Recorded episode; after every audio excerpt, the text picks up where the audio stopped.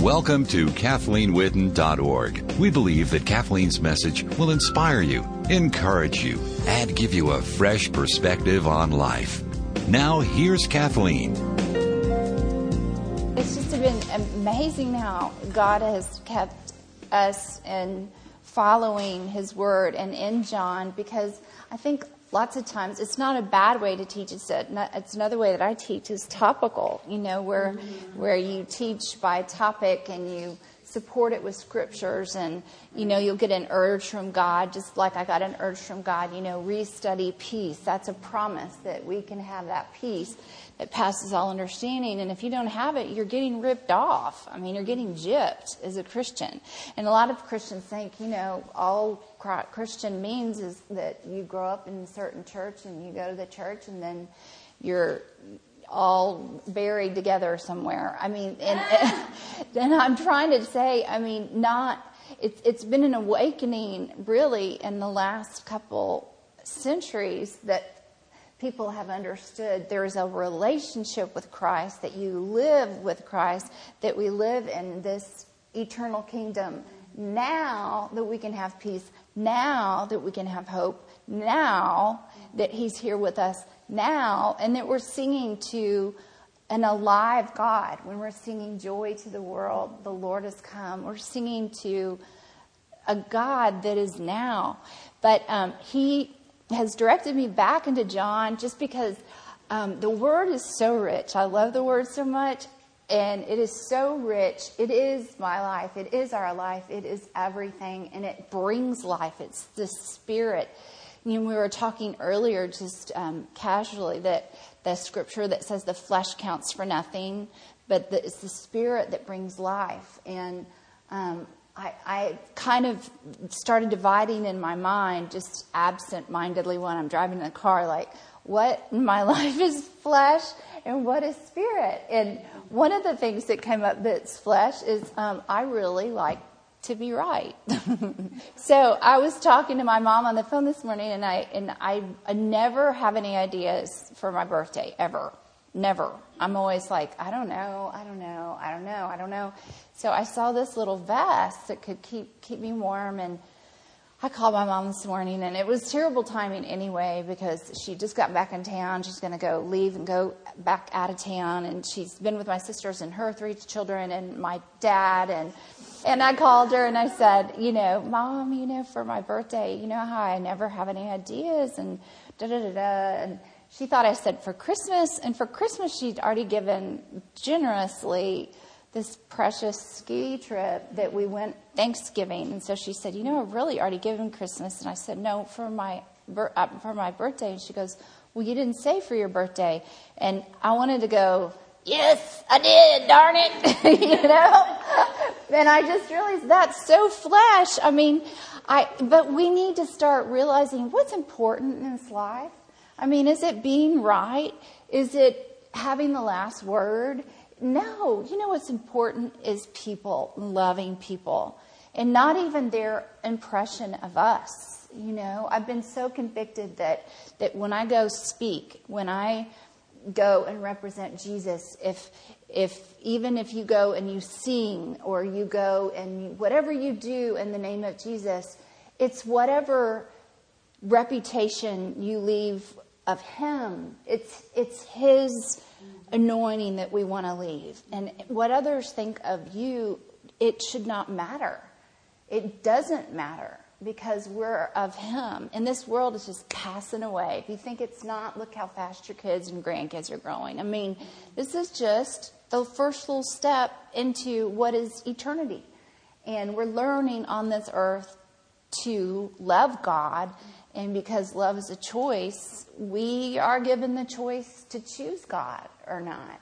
We're given that choice. We're given the choice to choose joy or not. We're given the choice to choose um, laziness or not. You know how many choices we have in one day? Have you ever thought about how your day would veer in how many choices that you have? And It, it's incredible. And so we need to just keep choosing God and choosing His Word. And the more we get of His Word in us, the more it won't be hard to choose love. It won't be hard to be more like Jesus because His Word is alive and it gets in us. It's not just you study it and you become more memorizing of it. It gets up in us. And that's what I love about the word. So I'm going to start where we left off in John 4, verse 1. It says, Therefore, when the Lord knew that the Pharisees had heard that Jesus made and baptized more disciples than John, though Jesus himself didn't baptize but his disciples, he left Judea and departed again to Galilee. But he needed to go through Samaria. So he came to a city of Samaria, which is called Sychar, near the plot of ground that Jacob gave to his son Joseph. Now, first of all, the Bible is just chock full of intense, um, historical, incredible things. I mean, 2,000 years before Jesus basically was Jacob. And if you look in verse 5, it says that Jesus came to Samaria, which is called Sychar, near the plot of ground that Jacob gave to his son Joseph. Um, Jacob, his name, as you probably remember, was changed to Israel. He started out as Jacob, which means like supplanter, swindler, you know, not, not such a great name that you want to have.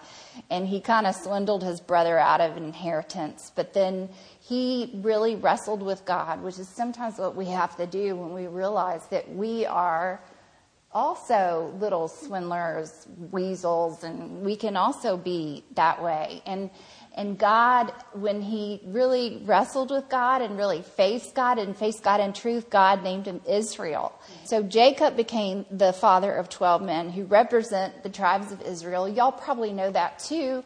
And one of which is his son Joseph, who is part of the lineage of Jesus. And so here we, we kind of think, oh, Jesus is just, you know, wandering around and he came to a little place that Jacob gave his son and it's a little plot of ground and you don't, you don't understand the, I, I don't understand the, the incredible foreknowledge of God, the, the God that we serve who knows the past, present, and the future, who's not contained by the past, present, or the future and who in your life, even in your life, in our little finite lives, knew what he was doing when he put you in your family with your situation and saw the end from the beginning.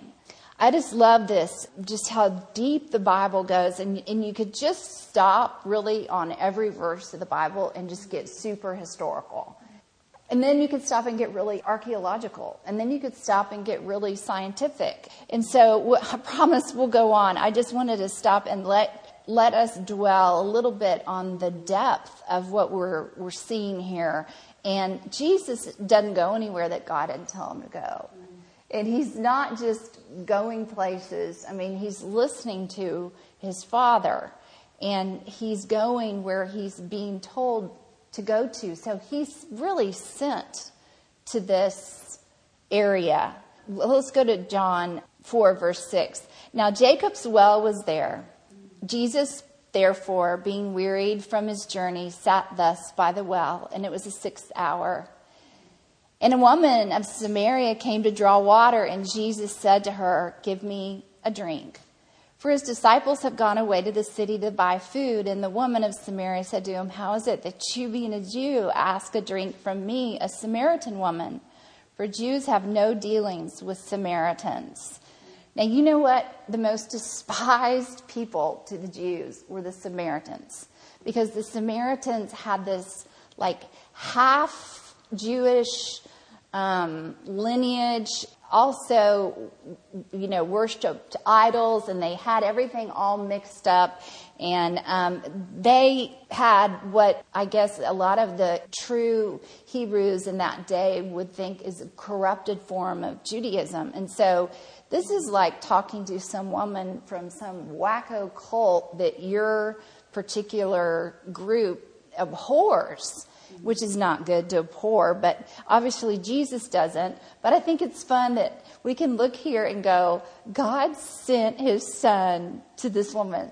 I love that. I mean, you think God didn't send his son to you? You think you found him? I mean, God sent his son to this woman, and let's look at her life. Let's see if she's deserving of God sending um, him. So, John 4:10, Jesus answers to her when she says, "How is it that you asked me for a drink?"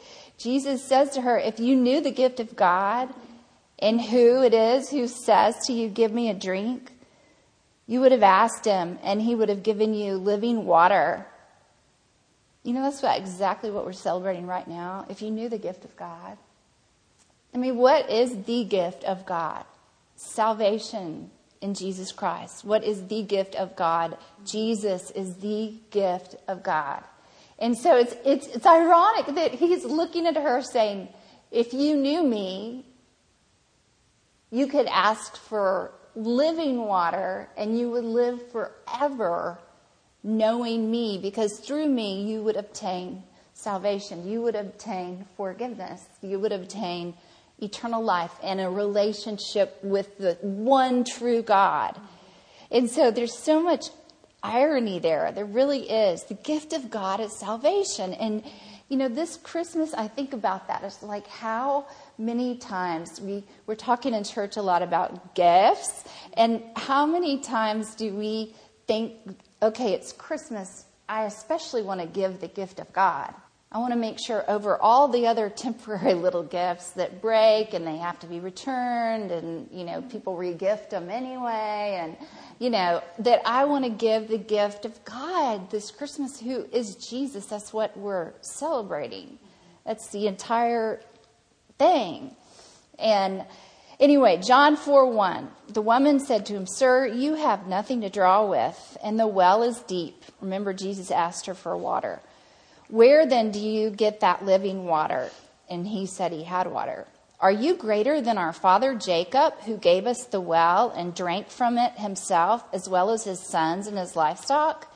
And Jesus answered and said to her, Whoever drinks of this water will thirst again, but whoever drinks of the water that I shall give him will never thirst.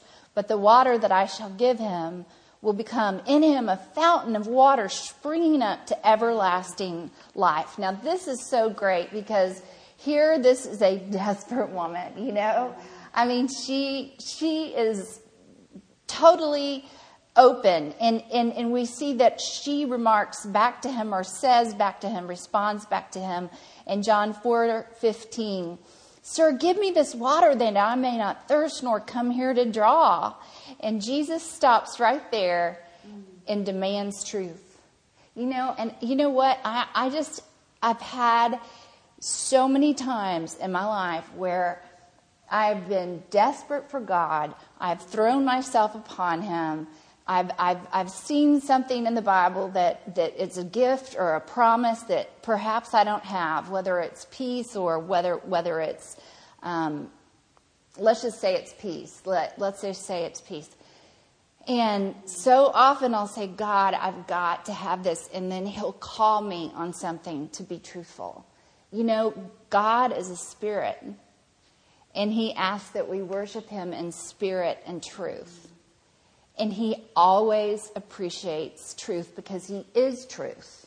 He is truth. And what makes it so hard for a lot of us to comprehend and, and understand and even embrace truth is we spend so much time lying to ourselves. You know? Seriously. I mean, I could, I could have an excuse for absolutely everything that I do. You're wrong, but I see myself with rose colored glasses. I see you under a microscope. You know? And so sometimes I think, God, when you pray, and I'm just, I'm encouraging you with this, if you feel like sometimes you're not having a, a breakthrough with God, see if there's any place that, that you can go, God, is there anywhere I'm lying to myself?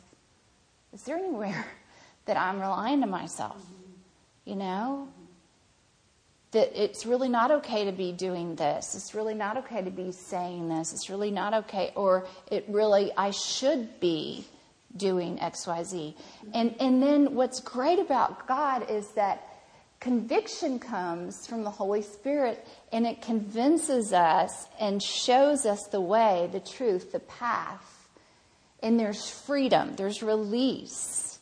Like, I can really go, God, you know what? The reason I'm not peaceful is I keep concentrating on the fact, and I just am going to throw this out there as an example, that I have a broken neck and um, tumor there, and so that's reality. So, how can I not have pain? And then, how can I get through the pain? And then, how am I going to do when I'm older? And da da da da da da da. Instead of just going, I trust you, God. I trust you, God, and then going back to His Word and saying, you know, I trust with the, I trust the Lord with all my heart, and I'm not going to lean on my own understanding, but in all my ways, I am going to follow Him, and He will make my path straight.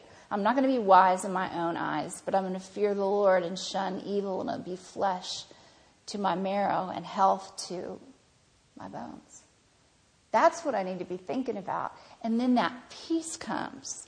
But sometimes we lie to ourselves like, well, I'm not afraid of that. Or, no, I'm not really have that going on. Or, you know, I, that's not a big, God loves it when we come to Him and go, yes, help, you know, and show me me. show me what is making, where is this open door to bringing this negative or to bring letting Satan come in and wreak havoc in my life or in my family's life? Where is it? And I want to shut it because sometimes we don't really want to know. Okay? And I, I'm not saying that to you all, I'm saying that to me too. Sometimes I just really don't want to know. And um, God understands that too. But He says to her, when she says, Give me this water, he says to her, John 4:16, "Go and call your husband and come here." And the woman answered and said, I have no husband. And Jesus said, You have well said, I have no husband. For you have had five husbands, and the one you have now is not your husband. In that you truly spoke, or you spoke truly. You know, she wants the truth.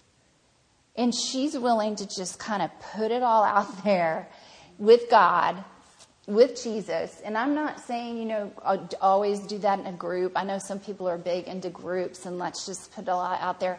I'm saying you have a loving Father with you that you can put it all out there and say, here is the truth. And it's an embarrassing thing for her to have to say, that she's had five husbands. It's embarrassing, first of all, that she's a Samaritan. It's embarrassing, second of all, in that culture that she's female and that she's talking to a rabbi. And, and then embarrassing, thirdly, that she's had five husbands. That's embarrassing in any, any culture. And then she's living with a guy. So he's kind of like, you know, I know you're shacking up with this one dude and you've already had five husbands, and I'm so glad you told the truth, you know, because I can do something with truth. God can do so much with truth. Sometimes we're afraid to tell them the truth because we don't know how to fix it. It's like once I figure out how to fix it, God, then I'll tell you the truth and then how, you know, we're going to get it together. Don't be afraid.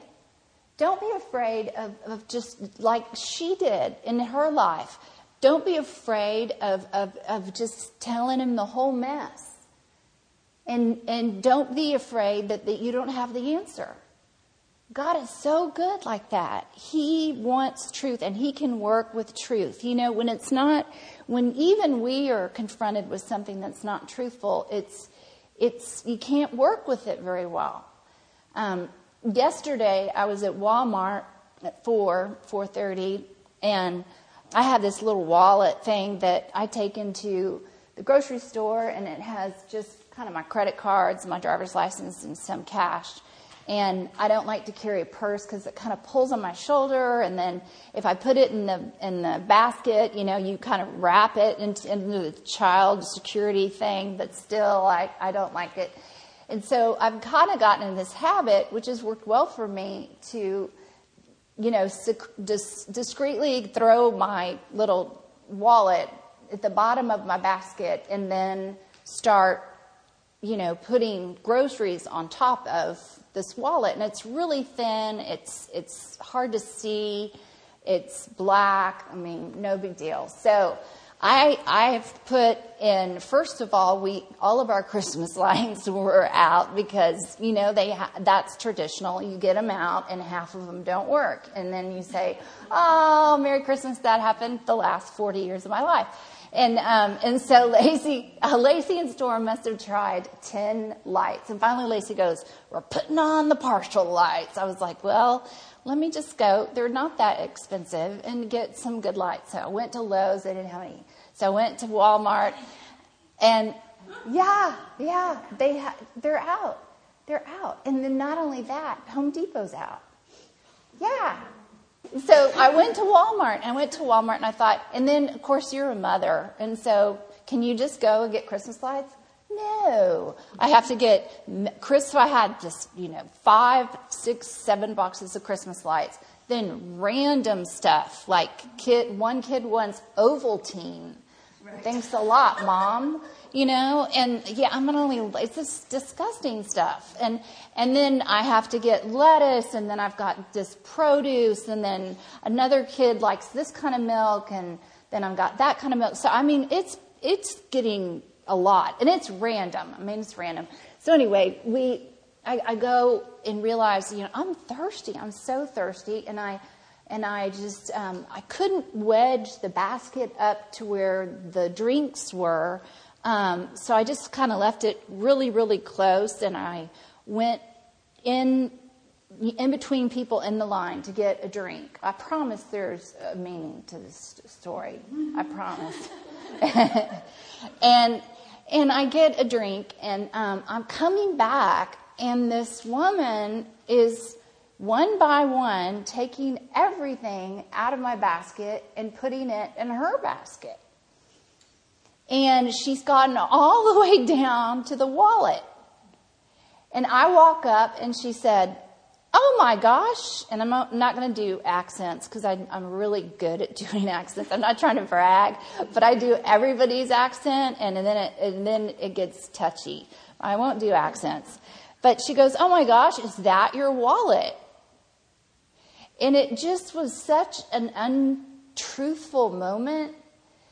And, and I thought, there's no way that she wanted five boxes of Christmas lights, Ovaltine, um, you know, the particular kind of milk, a, a, bag of lettuce, and and she said, I just thought these groceries were being um, returned, and so the, they were the things I needed. And it was like God really brought that to my attention because it was such an it, it was such an untruthful moment that I couldn't work with it. And he was like, Kathleen, you give me those. You give me those. You know, where it's like, oh, did I um, say something wrong, God? I didn't. I do not think I did because. And then, I, oh, did I do something? Did I not give what I was supposed to give, God? Oh, and so all I could do was say, Yes, that's my wallet. And she started to put all of the things, I mean, like we're talking 20 items that were in her basket back into my basket. And I was like, wow, you know, I, I mean, I could have worked with truth. Do you know what I'm saying? If she had said, okay, I'm really embarrassed, but I saw you actually put your wallet there and I've been following you and I am desperate for money or I whatever I could have worked with that but I but I can't work with a lie. You know, God is the same way. Jesus is the truth. And when we're truthful to him in our hearts, in our souls, not afraid to be naked, he can work with that. But when we give him excuses when we give him half truths, when we give him lies, there's nothing to work with. And so he praises, he praises this woman, this Samaritan woman, for saying the truth.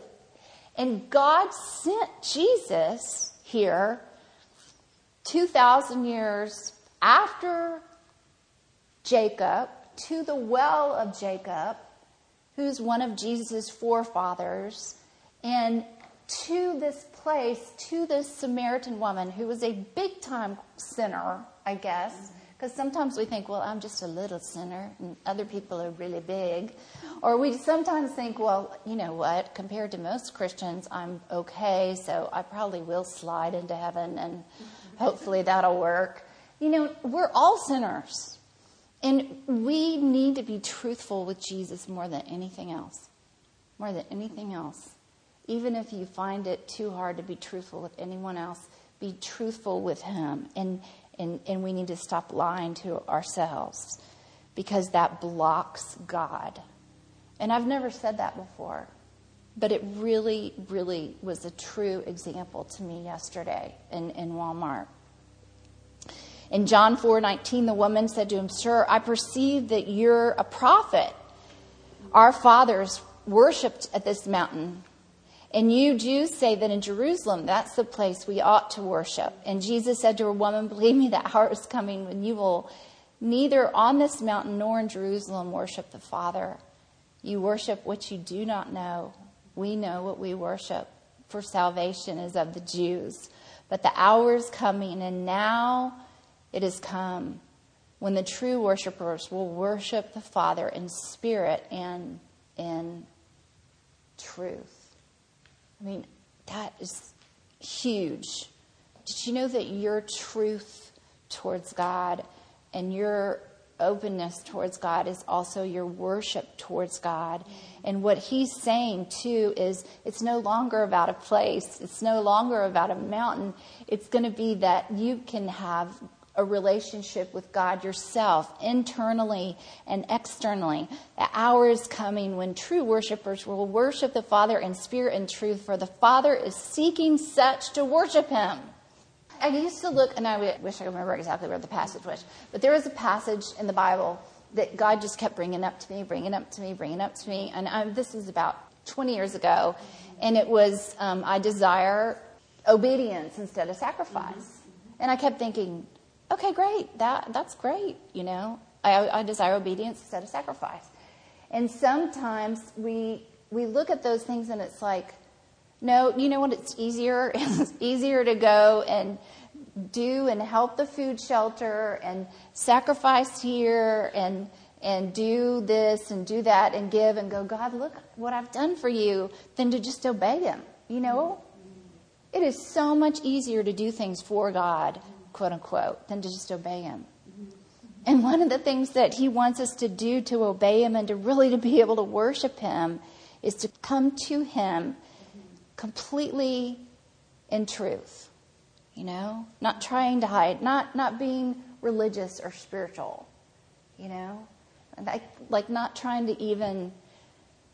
I don't know. It's hard sometimes when you are talking with a group or other people are sharing about their lives, and you start to feel like, wow, everybody around me seems to have it together, and I know our family doesn't or everybody seems to, you know, we all are desperately in need of a Savior. We all need Him, and we got to come to Him in truth. And then it says, For the Father is seeking such to worship Him. I love this that it's all tribes and nations. God is seeking people who want truth. It's like right here, Jesus has opened it up to say, It's not about the Samaritans, it's not about the Jews, it's all tribes and nations, anyone who will come to me seeking truth, seeking the Spirit, people who want truth. And, you know, sometimes we need to say, and I just wrote a few things down, um, we need to admit to God because we don't want to admit it to other people, but we need to admit to God, you know, I'm angry. I mean, I don't know the answer to that. God does. He does. Sometimes He's waiting for us to just go, I am angry. Or we need to say, I'm confused. I'm just confused. I'm confused, God. you know? And he's waiting for us to say that. Just like the Samaritan woman said, Well, you know, I don't really have a husband. I mean, we need to be as honest as she. We need to be able to say, I'm, I'm addicted. I'm addicted to something. I mean, it, it could be gum for all he cares. I'm just saying that we need to sometimes say, I'm, I'm self medicating and I don't know what to do about it, God. Or I'm ashamed. I'm ashamed. God, and, and see, the neat thing about all this, the incredible thing, the gift that we have is that in doing that and opening that door, God can work with it. Mm-hmm. God can work with truth. God can work with truth. He always can work with truth because that's Jesus, that's the Word, that's truth. That's where the miracles come in. That's when the solutions and the answers come in. Sometimes we need to say, I'm without hope, you know? I really act like I'm hopeful, but I'm really without hope in this situation. And and I just need to say that to God. And sometimes we don't know what to ask after that. Don't wait until you know what to ask to tell the truth. You know?